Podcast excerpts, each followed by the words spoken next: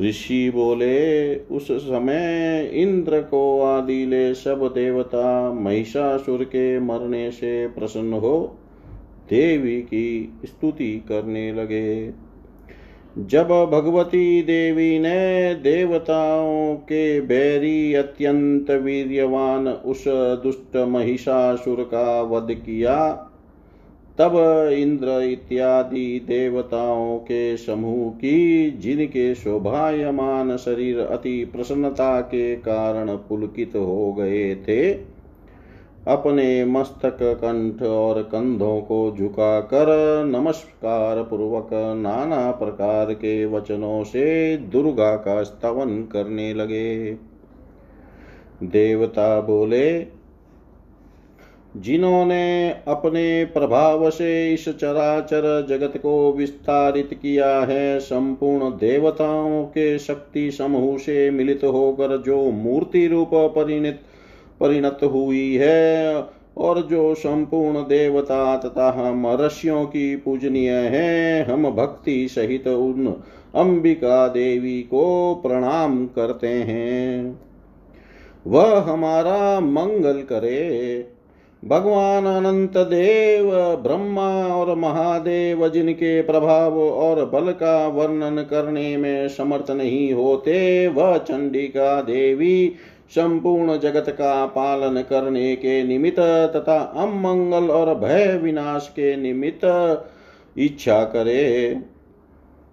जो पुण्यवान मनुष्यों के घर में संपद स्वरूप है, जो पापियों के घर में अलक्ष्मी स्वरूप है, जो समस्त पढ़ने से निर्मल अंत करण वाले हृदय में बुद्धि स्वरूप है, जो श्रेष्ठ आचरण वालों की श्रद्धा स्वरूप और जो सतकुलोत्पन्न मनुष्यों की लज्जा स्वरूप है, हम उन्हीं तुमको नमस्कार करते हैं। हे देवी, तुम विश्व का पालन करो। तुम्हारे इस प्रकार अचिंत्य रूप का वर्णन करने में हम कैसे समर्थ हो? हे देवी, तुम्हारा असुर क्षयकारी, अपरिमित वीर्य तथा असुर और देवताओं के प्रति युद्ध क्षेत्र में वह सब अति अद्भुत व्यवहार हम किस भांति से वर्णन करें? हे देवी, तुम विकार रहित आद्या प्रकृति हो, अथ च सत्व रज और तमो गुणात्मिका होने पर भी जगत का हेतु हो। राग द्वेषादि युक्त विष्णु, महादेव आदि भी तुम्हारा प्रकृत तत्व नहीं जानते। हे देवी, तुम अपार और सब पदार्थों की आश्रय स्वरूप हो, यह जगत तुम्हारा ही अंशभूत है। हे देवी, संपूर्ण यज्ञों में ही तुम्हारा नाम उच्चारण करने से समस्त देवता तृप्ति लाभ करते हैं, क्योंकि तुम्ही देवता और ऋषियों को तृप्ति कारक स्वाहा और स्वदा स्वरूप कहकर उच्चारित होती हो।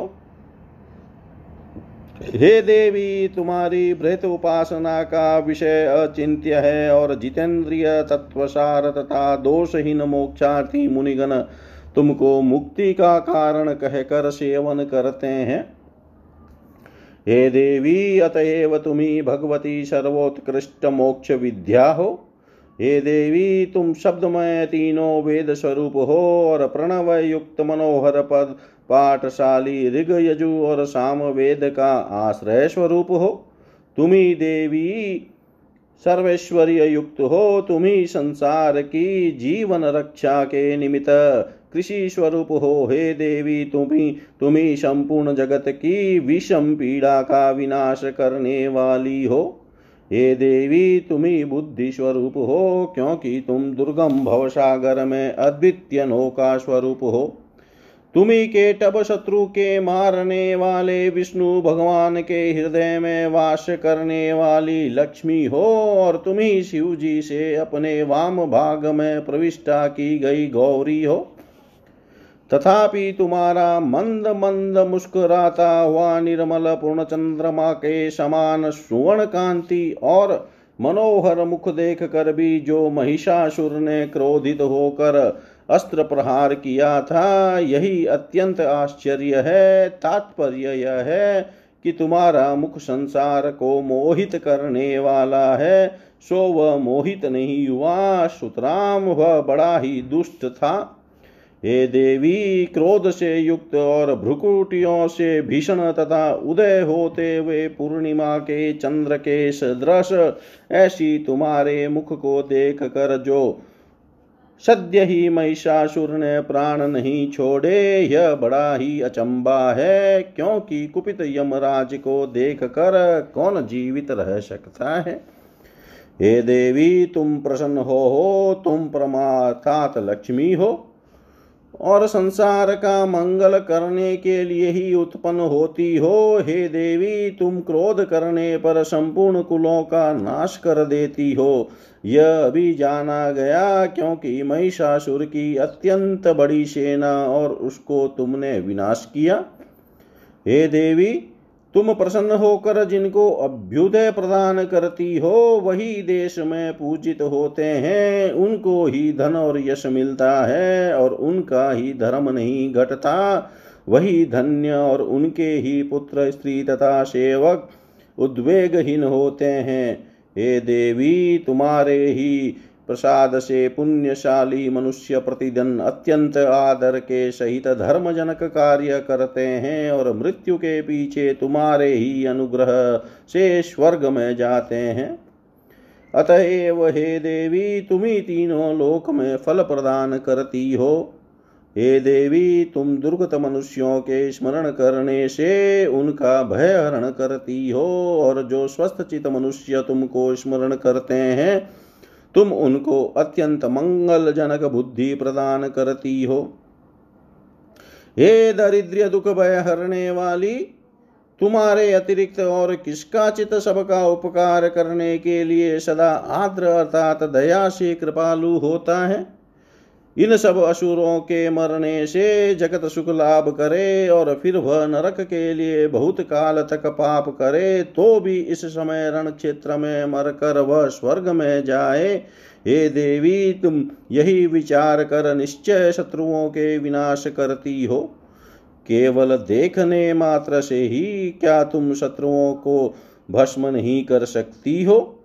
किंतु शत्रुघ्न शास्त्र शस्त्र से पवित्र होकर स्वर्ग में जाए, तुमने यही विचार कर शत्रुओं के ऊपर शस्त्र चलाया है। मरे हुए असुरों का भी उपकार करने के लिए जो तुम्हारी ऐसी मति है, वह अति साध्वी अर्थात श्रेष्ठ है। इसमें संदेह नहीं।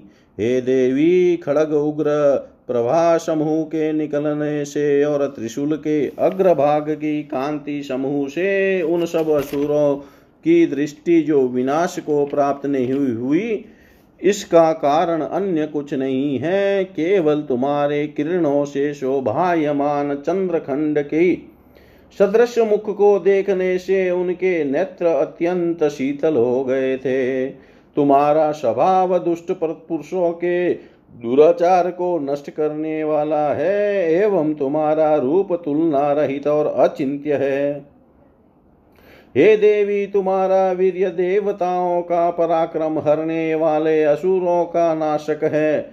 इस प्रकार शत्रुओं के ऊपर भी तुम्हारी कृपा स्पष्ट प्रकट है। हे देवी, किसके संग तुम्हारे इस पराक्रम की तुलना हो सकती है? तुम्हारा रूप शत्रुओं को भयकारी और अत्यंत मनोहर है। ऐसा रूप स्वर्ग व पाताल में और किसका है? हे वर दे देवी, तीनों भुवन के मध्य तुम्हारे ही चित में एकत्र दया और समर में निष्ठुरता देखी जाती है और कहीं नहीं। हे देवी, तुमने शत्रु को मार कर त्रिभुवन की रक्षा को तथा रण क्षेत्र में उन शत्रुओं को मार कर स्वर्ग प्रदान किया और मद्दोधत असुरों से उत्पन्न हुआ, हमारा भी भय दूर हुआ। अतः हे देवी, तुमको नमस्कार है।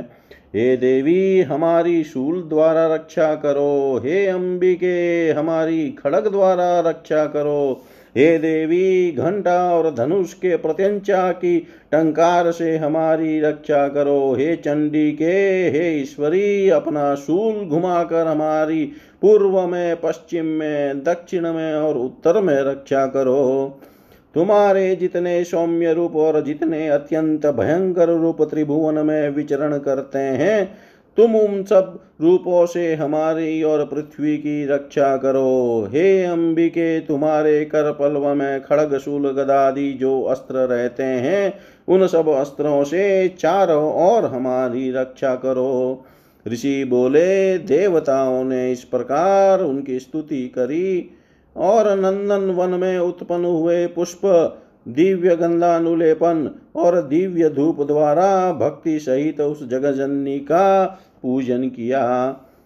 उस काल वर देने की इच्छा से उनका मुखमंडल अत्यंत ही सुंदर हो गया। तब वह संपूर्ण प्रणत देवताओं से कहने लगी, देवी बोली, हे त्रिदश गण तुम मुझसे अपना अभिलाषित वर मांगो। मैं तुम्हारे इस स्तव से सम्मानित हुई हूँ। मैं तुमको अत्यंत प्रीति के सहित वर दूँगी। जो इस महिषासुर वध के उपरांत कर्तव्य है, सो हम नहीं जानती हैं। जो कुछ तुमको दुसाध्य हो, वह हमसे कहो। यह देवी के वचन सुनकर देवता कहने लगे देवता बोले, हे भगवती, जब तुमने हमारे इस प्रबल शत्रु महिषासुर का वध किया तो आपने हमारा समस्त कार्य ही संपादन किया है। अब कुछ अवशिष्ट नहीं है, और यदि तुम हमको वर देना चाहती हो तो यह वर दो कि हम जब तुमको स्मरण करें, तभी तुम हमारी परम आपदा नष्ट करो। हे अमलान, ने जो मनुष्य हमारे किए इस स्तव द्वारा तुम्हारी स्तुति करे, उनको तुम हमारे ऊपर प्रसन्न होकर ज्ञान की अधिकता और ऐश्वर्य के सहित धनदार द्वारा धनदार इत्यादि संपत्ति की वृद्धि करना, क्योंकि हे अंबिके, तुम सब वस्तु के देने में समर्थ हो। ऋषि बोले, हे नृप, देवताओं से जगत के लिए और अपने अर्थ प्रसन्न की हुई भद्रकाली यह कहकर कि ऐसा ही होगा, अंतर्धान हो गई।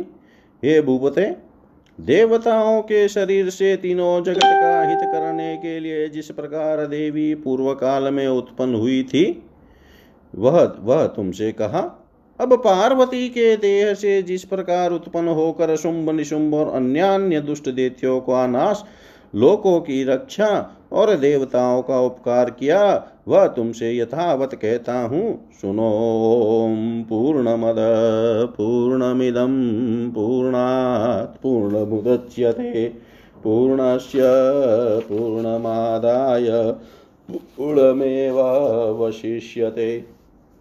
ॐ शान्ति शान्ति शान्ति।